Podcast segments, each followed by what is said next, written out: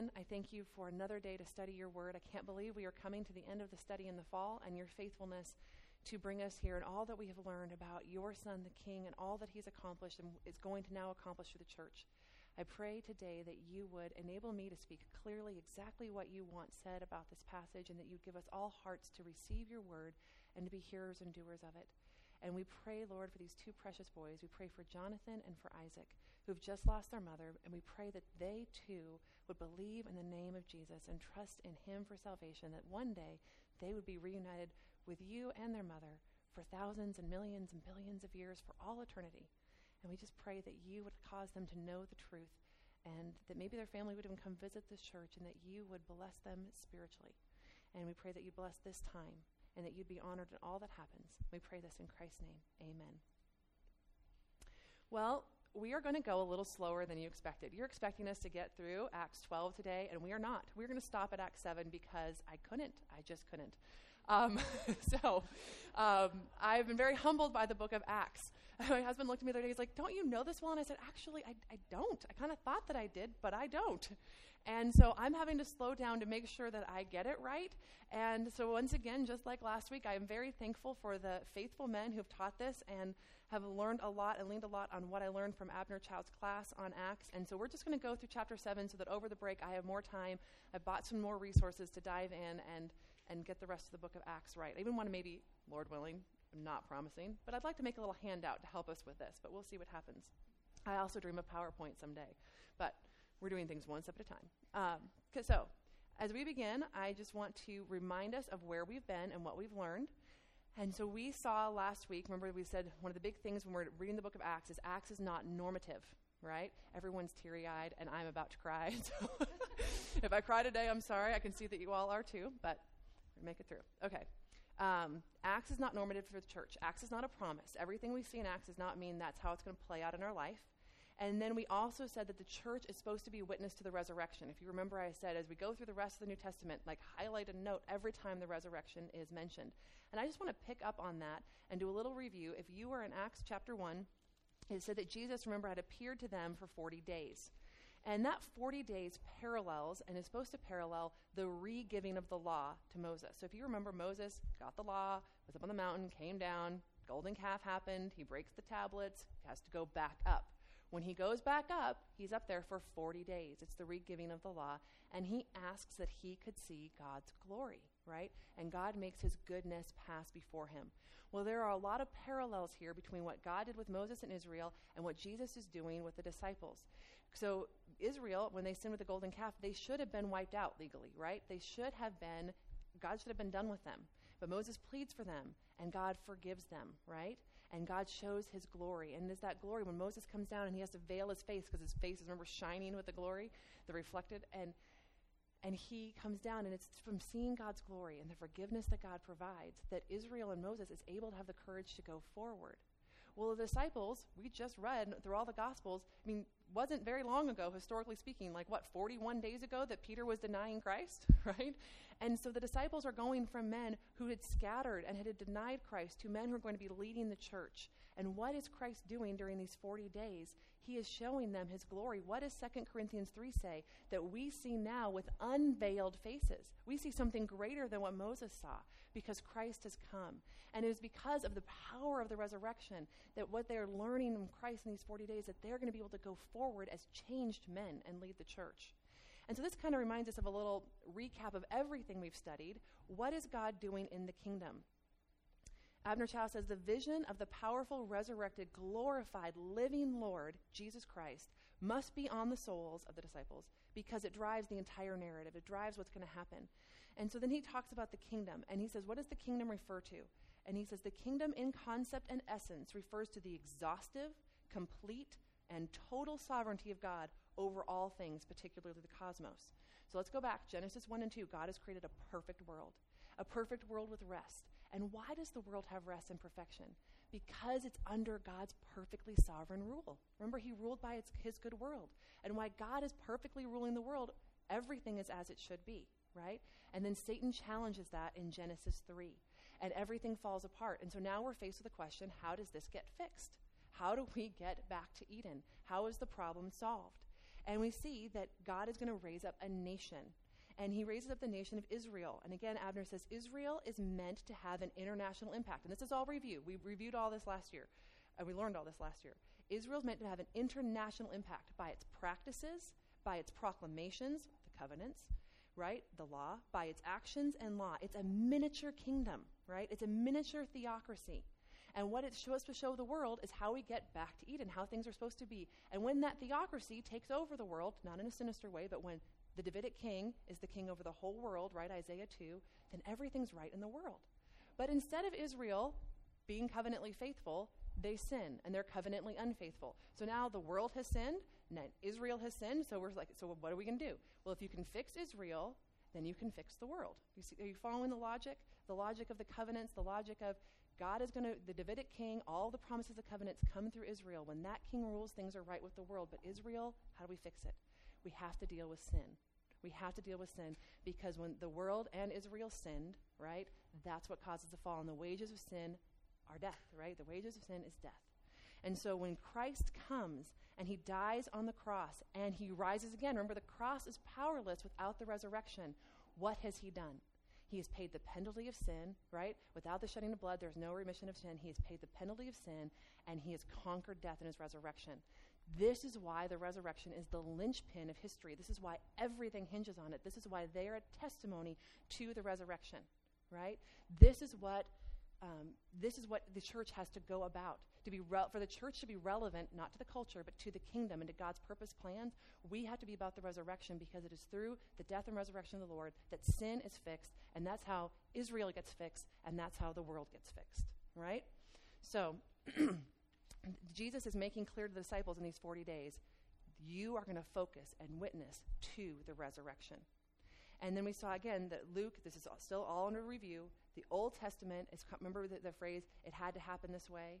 Because of the Old Testament has huge overtones into all of the New Testament, but in Acts, particularly Isaiah and Acts, because it's saying this is what the Bible said, and here's how it had to happen because God said so.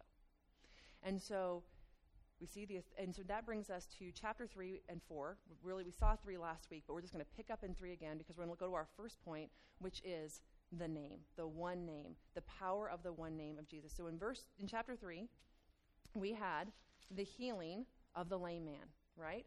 And if you look with me in verse, I think it's verse 16, um, we see how was he healed. It says, and in his name, by faith in his name, this is referring to Jesus' name, has made this man strong, whom you see and know. The faith that is through Jesus has given this man perfect health in the presence of you all. And then Peter gives, at the rest of chapter 3, he gives a, a sermon calling Israel to repentance because Christ is, is risen. Because of the power in the name that can heal, that can forgive sins, you need to repent. We looked at all this all last week. So we're going to pick it up in verse 4, and we're going to see that the authority of the name of Jesus is going to, uh, and, and is going to be the reason the church has authority. Peter and Paul, John do not have authority in themselves. The church does not have authority in itself. We have authority because we bear the name of Christ. And it is through Christ and his authority that the church is empowered, right? And so the church is saying we have authority because we bear the name of Christ, right? And this is going to set up for a conflict, a conflict with the Pharisees and the Sadducees, right? Same conflict that Jesus had. Remember, with the things Jesus began, Jesus to continue. So if they had a conflict with Jesus in the Gospels, they're going to have a conflict with Jesus here because they have not repented. so the conflict is always over who has the authority. Remember, we looked at that when we were in Matthew. We looked at who has the authority when we looked at the Sabbath day conflicts. And Jesus saying, I am the Lord of the Sabbath, I have the authority. Well, this same conflict is coming up because they say the name of Jesus it has the authority. And the, the um, the Sanhedrin doesn't like that. So read with me in verse 4, chapter 4, verse 1. And they were speaking to the people. As they were speaking to the people, the priests and the captain of the temple and the Sadducees came upon them, greatly annoyed because they were teaching the people and proclaiming in Jesus the resurrection from the dead. And they arrested them and put them in custody until the next day, for it was already evening. Okay, it's two men. How many people do you need to arrest two men? This would be like I'm speeding down Taylorsville Road and like the CIA and the FBI like descend upon me, right? You're like, the traffic cops got this, right? like this is just like you have two men and they're preaching and they actually healed a guy. Like we don't have any, ma- and they, everyone in power has come and descended upon him. And this shows you the threat that the name of Jesus is to these people, the threat that the authority is to them. They don't see this as a minor deal. This is something that has to be stopped. And then you notice, again, the emphasis is upon the name. In verse 2, there, he's proclaiming the name of Jesus. And then you go to verse 7, and what do they, what did the Sanhedrin demand of Peter and James? They said, And when they had set them in their midst, they inquired, By what power or by what name do you do this? Right? Who, who gives you the authority? They know that Peter and John aren't the authority. Where are you getting your authority? And then Peter, filled with the Holy Spirit, said to them, Rulers of the people and elders, if we are being examined today concerning a good deed done to a crippled man, by what means this man has been healed, let it be known to all of you and to all the people of Israel that by the name of Jesus Christ of Nazareth, whom you crucified, whom God raised from the dead, by him this man is standing before you. This Jesus is the stone that was rejected by you, was rejected by you, the builders, which has become the cornerstone. And there is salvation in no one else. The exclusivity of the name. There's one authority, there's one salvation, it's in Jesus. And there is no other name under heaven among men by which we must be saved. So the apostles are saying we have the authority and it's exclusive. And, and, and, really, they're representing Christ, right? There's one authority, it's in Jesus, and there's one way you get saved, and that is through the name of Jesus, and we are his representatives, and you aren't, right? And that becomes really clear because what did they quote in, in verse 11? In verse 11, when he says the, the cornerstone, this Jesus, is the stone that you rejected, they're quoting from Psalm 118. And in Psalm 118, and again, we could walk through this, but for time, Abner summarized, Abner Chou, the, the professor I listened to, he su- summarized the three points that Peter is making through this claim. And the first point is that who, when the, in Psalm 118, sorry, the prophets agree, the first point is the prophets agree with Peter. So, Psalm 118 is prophesying to a future rejection, right? It's saying that there's going to be a stone and it's going to be rejected. And he's saying Jesus was the so if the scripture is pointing toward this and Jesus was that, then who then who's on in, on the scripture side? Peter and John are. And who's not? Who rejected him? The the Sanhedrin, the, the, the priests. And so the priests only have authority. The priests do have an authority, right? God set up the priesthood. But their authority only extends how far? Their authority only comes from the law and their obedience to the law. When they go beyond that, they're outside of their? They don't have authority anymore. They're acting on their own. And so these priests have gone way beyond the law. In fact, re- they've rejected, right, the cornerstone. They've rejected Christ. And so they don't have authority anymore. And so he's saying the prophets, they have authority over us. They're, we are aligned with Scripture, you are not. And I want us to pause today and say that I think that it's, it's subtle, but we can often do something similar to the Pharisees. We can let things that we do in church take priority over the Word. And we can put more stock in our traditions and our customs and the way it's always been instead of focusing on the Word and the Word of God and what the Word of God is calling us to do. And you know, there are lots of things we do that aren't in Scripture that are okay. Like we have Sunday school, right? And it doesn't say in the Bible, thou shalt have Sunday school. I'm all for Sunday school. I love that my kids go to Sunday school because it's a way that we're obeying teaching the Word. It's a way that we teach the Word to our kids. But there are lots of ways you can do it, and we don't put our hope in the method right? We don't put our so we can we have different methods, but it's about the main thing, the word, right? So when we start defending our system or we start defending our preferences or our and you know, churches split over carpet color, right? They do. We can joke about it, but they do. When those things trump what scripture is about, we have become like the Pharisees, right? We are, we are missing the whole point. It is about the one name, the power of that name, and proclaiming the resurrection of Jesus Christ. That's what this is about. So we have to be careful in our own hearts.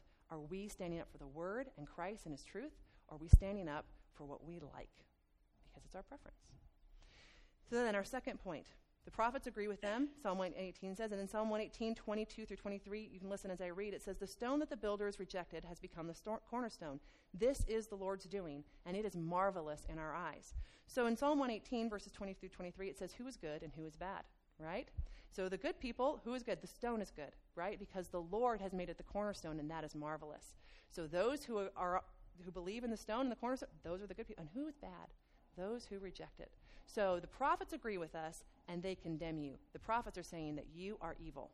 And then the third point that it says is this whole psalm takes place in the, the psalm was written and took place and was read right after around the time that Ezra. Remember Ezra and Nehemiah? They were rebuilding the temple That's the timing of this psalm, and they're in the temple when they're saying this. And so that temple looked forward in Psalm 118 14. It says, The Lord is my salvation. It's looking forward, and obviously that temple wasn't the salvation of Israel. It's looking forward to a greater salvation. And what has Peter just proclaimed? There's salvation in one name, right? And so the prophets agree with us, and they condemn you, and salvation is through Christ, and we're on his side. And so now the battle line is drawn clearly, right? Who's going to have the authority? Who is, and the priest, right, because right after this, the, the message is authenticated. Verse 13. Peter declares this, and then now they saw the boldness of Peter and John and perceived that they were uneducated common men, and they were astonished and they recognize that they had been with Jesus. And then they see the man who's healed, right? There's no way you can deny this healing. So they're kind of like, well, what are we going to do? Well, we're just going to tell them, we're going to threaten them, right? And so that's what they do. Verse 8, um, 17, but in order that it may spread no further among the people, let us warn them to speak no more to anyone, what? In the name. So they called them and charged them not to speak or teach, what? At all in the name of Jesus. You just go through and highlight the name all over again in these chapters. It is the emphasis, right? And but what do they say? What do Peter and John say? Peter and John answer them, Whether it is right in the sight of God to listen to you rather than to God, you must judge, for we cannot but speak of what we have seen and heard. And when they had further threatened them, they let them go, finding no way to punish them. So, Peter and John have been arrested. They have stood up for their faith. They have been threatened, and now they are released. So, how do they respond to this persecution? They pray. Look in verse 23. And when they heard it, they lifted their voices together to God and said, Sovereign Lord, who made the heavens and the earth and sea and everything that is in them. We don't have time for this whole prayer, but they praise the Lord for his power over sovereignty. And then what do they ask of him in verse 29? And now, Lord, look upon their threats and grant to your servants to continue to speak your word with all boldness. The first thing they ask of the Lord is to continue to speak the word, right? Because just because they were bold doesn't mean they weren't intimidated. Just because they were bold doesn't mean that what happened to them wasn't scary. And they don't flee from the problem. They don't trust in their own charisma, like, like verse 13 where they spoke, but they, they turn to the Lord and say, Grant us the ability to continue doing this. That's what they ask of him. And then they say, While you stretch out your hand to heal and um, stretch out your hand to heal, and signs and wonders are performed through the name of your holy servant Jesus. So why are they asking for signs and healings? I think today we would almost reverse that. Like, give us the power, and then we'll preach. You know, I think if if you had today, if we had the same kind of ministry of signs and healings and miracles, you might think that was more important than the preaching of the word. It's definitely flashier, right? But the importance is the preaching of the word. And the signs and the miracles and the wonders authenticate the message. So the, the, what it's saying to the disciples, what it's saying, what God is saying to the world through the disciples is, they have the power behind their message. They are speaking for me. This is legitimate, and it's authenticating their message that we can, he's doing a new thing, right? Something that's never been done, and so he's authenticating the message. And he's showing that when they speak, there is power, divine power, and it's power through what? The name. That's what they're forbidden to teach, and that is what they are proclaiming. It's not their power, it's the power through the name. So then we have verses 32 I think through 37 here, where it says, in my Bible, it says they had everything in common. This is the part where now you, the church has needs. So, just a few words on this. So, we see that the church responds, one in prayer. The church has power in the name. That name has authority. That name is exclusive. And when we are persecuted and we have trials, we pray in that name, and God has the power to answer those prayers. He answers them, He gives them these signs and wonders, right? We are praying to a God who hears. It authenticates the message. And now we see this fleshing out, and we have a community of believers, a new humanity that Christ is raising up. And what does that new humanity show the world? This is not some kind of treatise right here on, on social justice or on communism. What it's saying is that they're one body. And there's no, no longer these distinctions of rich and poor which was a huge class distinction back then, right? It's saying, that's my brother who has a need, and I'm going to meet the need of my brother. And that's my sister who has a need, and we will go to radical lengths to meet the needs of the body of Christ. That's what it's saying. That's what's important. And it's also, it seems to be like everyone sold their stuff and put it into one big collective pot. That's not what happened. What happened was um, somebody had a need, and somebody sold some property to meet that need. And then later, somebody else had a need, and so more property. So as needs arose, then people did what was necessary to meet the need. Okay? And it was a continual process that went on.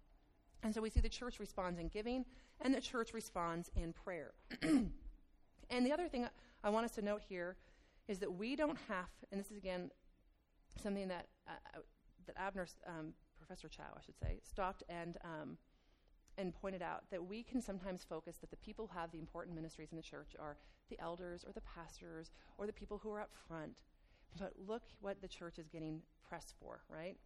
We don't have to be well known to make a difference in the church. The general congregation is getting as much press right now in Scripture as the apostles' teaching, and it's advancing the gospel. And in fact, if you think about who the early church was, it's all a bunch of laymen, right? Who are just proclaiming the name of Christ and then living out what it means to be in the body of Christ, and that's going to change the world. You don't have you, you can change the world exactly as how God has gifted you now through obedience to him. So, this brings us to our second point, which is in chapter 5, and this is the seriousness of sin in the church. So we've kind of seen the positive outworkings, the prayer and the giving in the church. We're also going to see a negative. We're going to see how serious God, that we, the church is a place of transformation, but it's also a place of judgment. And so if you read with me in verses 5 through um, chapter 5, verses 1 through 4, it says, But a man, man named Ananias, with his wife Sapphira, sold a piece of property, and with his wife's knowledge, he kept back for himself some of the proceeds and brought only a part of it and laid it at the apostles' feet. But Peter said, Ananias, why has Satan filled your heart to lie to the Holy Spirit and to keep back for yourself part of the proceeds of this land? While it remained unsold, did it not remain your own? And after it was sold, was it not at your disposal? Why is it that you have contrived this deed in your heart? You have not lied to men, but to God. So, what's happening here, right? It's, it's bigger than telling a lie, okay? It's he lied to the Holy Spirit. And how did he lie to the Holy Spirit? There are a few parallels that might help make this a little bit more clear to us. Right before this, I didn't point out, but in, the, in this passage in 4 where the, everyone's sharing, having things in common, it mentions a man named Barnabas, right? And, how, and so right away, if there wasn't a chapter division, it'd be clearer because you wouldn't stop there. You'd see that you're supposed to really be comparing Barnabas with Ananias. And then if you were reading in the original language, you'd also see that the word, the language is very similar, that you'd be also comparing Ananias to Achan. Remember, Achan was the one that when they conquered, Joshua conquered Jericho, he was the one who stole the goods he wasn't supposed to and caused their defeat at Ai. So you have, there's a lot of parallels between Ananias and Achan and Ananias and Judas. So if you start thinking about what's happening here, um, this man is trying to take glory for himself, right? And that's the lie to the Holy Spirit that he is not doing this for the church. He's trying to say, I'm doing this for Jesus, but he's really doing it for him. And I even uh, like the like with, with Judas, when Satan comes, Judas looked like what? He looked like a disciple, didn't he? But he's not. He looked like he fit in with the 12. The 12, I mean, at the table, at the Passover table, when Jesus is giving the new covenant, they're like, which one's going to betray us? Like, they wasn't like, oh, clearly Judas. Like, they didn't know. Jesus knew, but they didn't. He looked like a disciple. So Ananias and Sapphira, they look like the church, right? They look like they belong. But where Barnabas is giving freely because he's part of the body and he loves, they're lying to the Holy Spirit saying, this is for Jesus, but it's really for me and how I'm going to look through my service. That's the lie of the Holy Spirit. And then that produces the rest of the lies where they say, I sold this land and didn't sell the, that and the, the rest of it. Because you know, it's his, he didn't have to sell the land, he didn't have to give it. Peter makes that clear. There was no command here he's violating. He's doing this entirely to look a certain way, right? Um, John MacArthur says in this passage, about this passage, for the church to be a powerful evangelist, they must be pure. The Lord makes clear with Ananias and Sapphira, people need to know that the church is a place of transformation, but also judgment. Sin must be dealt with. We can't, um, and then Abner Chou adding to this, he says, How serious is God that the church is a legitimate institution because of the power and authority of Christ? Remember, all this is in the context of the name and the power of that name. So, how serious is God about that? If you violate this with a different power or mission, person or mentality, God says that is completely unacceptable, right? He strikes them dead. And if you were to look at Deuteronomy 21 through 23, the reason they're buried right away is they believed these people were cursed by God. That's how serious they saw this judgment, right? So God is setting a mentality for the church, all right? And he's setting a church, um, a mentality that says it's completely unacceptable, and that sets the mindset of what the church is all about. It's not just don't lie in church or don't steal from it, it's much more serious. When you go to church and you teach Sunday school or Bible study or lead a small group or give or whatever capacity you serve in, if you do it for you, you are no different than Ananias and Sapphira. The church should be marked by fear. If we don't abide by the lordship of Jesus, we are dead. And so you see that the church is a powerful institution when you have the power of Christ behind it, but it's a dangerous institution. You have to handle it with care, right? It's not something that we can make in our own image or use or manipulate for our own power. And the satanic attack also shows you that Satan did this, the power of the new church, that he is trying to attack Christ. And again, Abner says, if you rob Christ from the church, you rob the church of everything. When we as a church try to start being relevant to the culture or to other things, we're not about the one name we're supposed to be proclaiming, and we lose all of our power. When Pastor Brian went and spoke to Ashley, he didn't come in as a cool pastor who could identify with someone with a drug past. He came in proclaiming the power of forgiveness of sins and resurrection, and that's what makes a difference in someone's life. That's where the church becomes relevant to the kingdom plan, and that's where the power is. And if you go anywhere else from that and make the church about anything else, you lose the power and authority that Christ has given it because it's not about Christ anymore. And so we see that the church is going to be most effective. And, you know, if, we, have had time to do like a Bible study on the history of the church, we focus on the Reformation. The church is most effective when it clings to Christ and defends the truth. That's when we're effective. And if you want a little study over the break, um, study the Reformation and see how, how that plays out. So then that shows us, bringing us back to Acts um, 5. Acts 5, chapter, verses 12 through 16, show us the power that Jesus has. Because now they're doing, the, you know, Ananias and Sapphira have been judged, and then they're doing signs and wonders. But note what it says in verse 13. None of the rest dared to join them, but the people held them in high esteem. People realized this is not something that you fake. This isn't something we're going to go in there and get a little of this blessing that's going on with all this giving to each other. No, it's serious to be part of the church, and we're not going to fake it. We also see the power of Christ that while people who aren't serious don't join, it, he does call many to himself. And more than ever, verse 14, believers were added to the Lord, multitudes of both men and women. So that we see the power of Christ to draw people to himself. And that brings us that conflict between the Pharisees and Sadducees. Now it's going to be up the level, okay? And so we see, again, because they, they're doing these signs and wonders where in verse 12? They're doing them in Solomon's court, which is part of the temple. And so this brings us to point three the conflict escalates. And again, the supremacy of the one name. So in verses 17 through 18, we read But the high priest rose up, and all who were with him, that is, the party of the Sadducees, and filled with jealousy, they arrested the apostles and put them in public prison. Okay? So right now, we just need to stop and remember they're preaching, they're doing these signs and wonders, but where are they doing it? They're doing it in the temple. And the temple has immediate significance to everybody. Everyone goes to the temple and they know the temple stands for these things. It would be like if I go to Chick fil A and I order a hamburger. Okay, you can't go to Chick. Everyone knows Chick Fil A is about chickens, right? And we've all seen the million. I mean, it's a national thing that we understand that Chick Fil A is about chickens, and the cows are really happy about that, right? That's their thing, and we all know that. And so you'd never. So people go to the temple, and they know that the temple is about going back to Eden. Remember, again, this is all last year's study. It's about restoring paradise. Remember, that's what the ta- imagery of the pa- tabernacle was about. That's what the imagery of the temple is about, Solomon's temple, that God is going to take us back. And they and and they, don't, if you don't remember, just go back to last year's study. We don't have time to go through it, but everyone knew that. The second thing that they knew was so Eden and rest was the first thing they knew, and the second thing they know is that that's where God's presence is. This is where we meet with God. This is where we come to offer the sacrifices. This is where God dwells with His people. Right. So Eden and God's presence, and where God's presence is, that's where the authority is. So if you can claim the temple, you can claim the authority. So where are the disciples? They're in the temple doing the signs and wonders. And what are all the people doing? They're coming to them and following them. Some scholars estimate at this point you could have had 10 to 20,000 people following them in the temple. That's a big crowd. And that's a big threat to the Pharisees who are you're only in power as long as people follow you, right? And so if that kind of number of people aren't following you, that's a big threat to your power base. So we have to stop this, so we're going to arrest them. But what have they missed? Turn with me to John 2:18. John 2:18. What is the other thing we have learned about the temple? In John 2:18, it's right after Jesus has cleansed the temple, right? He says, "My Father's house is not going to be this, this den of, of money changers. He's get that it's not a house of trade.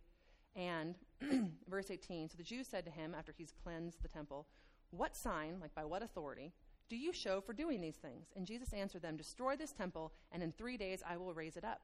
And the Jews said, It has taken 46 years to build this temple, and will you raise it up in three days? But he was speaking about the temple of his body. When therefore he was raised from the dead, his disciples remembered that he had said this, and they believed the scripture and the word that Jesus had spoken. Who's the temple now? Jesus is the temple, right? And who do they proclaim? And who has the authority? And who is the church an extension of? Christ. And so the disciples say, We have the authority. The authority is not in this physical building, it's not there. It's in Christ who has become the temple, and the Holy Spirit who has made all of us that are in the body of Christ, right, his temples.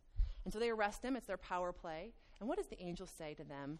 Turning back to Acts, when he releases them. The angel comes and he releases them, and he says, Go and stand in the temple and speak to the people all the words of what? Of this life. The temple represented that we're going back to, to rest, back to what God has, which represents the gospel life, right? The gospel is life. And proclaiming the name is life. And so they, they I think this is kind of funny. They think they're in power. They've imprisoned these guys, and then they can't find them, right? they're supposed to be in the secure jail, and they don't even know where they are. But they're right back at the temple proclaiming the truth. And in verse 27, and when they had brought them before them, set them before the council, and the high priest questioned them, saying, We strictly charge you not to what? Teach in this name. Yet here you have filled Jerusalem with all your teaching, and you intend to bring this man's blood upon us. But Peter and the apostles answered, We must obey God rather than men. The God of our fathers raised Jesus, whom you killed by hanging him on a tree. God exalted him at his right hand and as leader and savior to give repentance to Israel and forgiveness of sins. And we are witnesses to these things, and so is the Holy Spirit, whom God has given to those who obey him. And when they heard this, they were enraged and wanted to kill them. It means they had no more restraint in their heart in the original language. And they were going to. But Gamaliel steps in and says, Take these men out. And so he saves their life and he reasons with them. And so they said, Okay, well, we'll see how serious they are. And then you get to the end of the um, verse mm, 40. When they had called in the apostles, they beat them and charged them not to speak in the name of Jesus and let them go. And they left the presence of the council, rejoicing that they were, because they'd been flogged at this point, rejoicing that they were counted worthy to suffer dishonor for what? The name. And every day in the temple and from house to house, they did not cease teaching and preaching Jesus as the Christ. So we see the power, the supremacy, the authority, and the exclusivity of the name. This is what the church's mission, focus, and power is.